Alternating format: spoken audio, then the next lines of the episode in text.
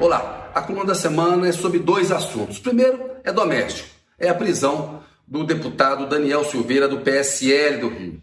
Nesta sexta-feira é esperado que a Câmara mantenha a decisão do Supremo de prender o deputado por ter agredido o Supremo Tribunal Federal, incitado violência contra a corte, é, incitado violência contra a democracia. Está muito claro que a imunidade parlamentar não pode acobertar crimes contra a democracia. A imunidade parlamentar foi criada para proteger os deputados num regime democrático, para evitar perseguição de, da ditadura. Né? Ela não pode ser usada para enfraquecer a democracia. Portanto, a Câmara tem uma responsabilidade ainda maior do que a manutenção da prisão. Ela precisa ir além, ela precisa caçar o mandato do deputado Daniel Silveira, porque isso é um sinal importante para 2022. Ele não é um nome isolado do bolsonarismo. Não se trata só de uma figura tosca, radical, caricata. Ele é isso também, porque o Bolsonaro é tosco, é radical e é caricato.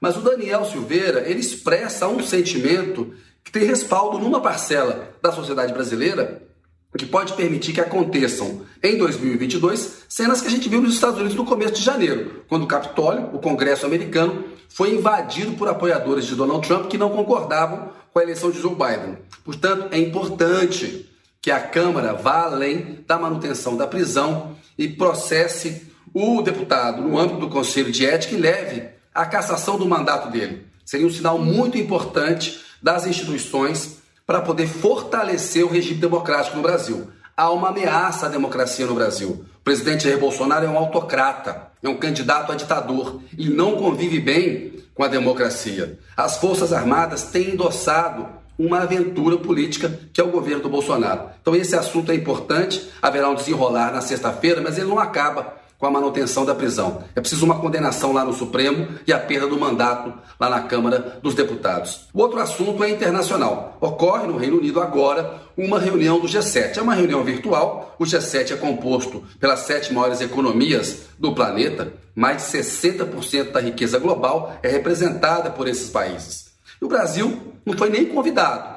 Foram convidados a Índia, a Austrália e a Coreia do Sul. Ou seja, em ano de plena pandemia, um país como o Brasil, continental, que tem a sexta população do mundo, que já teve um programa de imunização, de vacinação exemplar, simplesmente não é ouvido.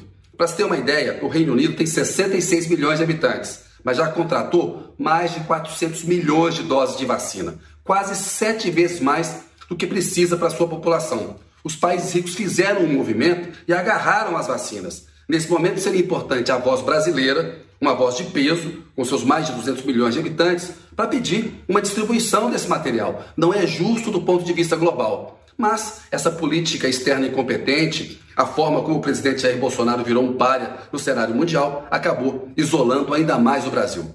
Essa é a coluna da semana. Um abraço e até a próxima.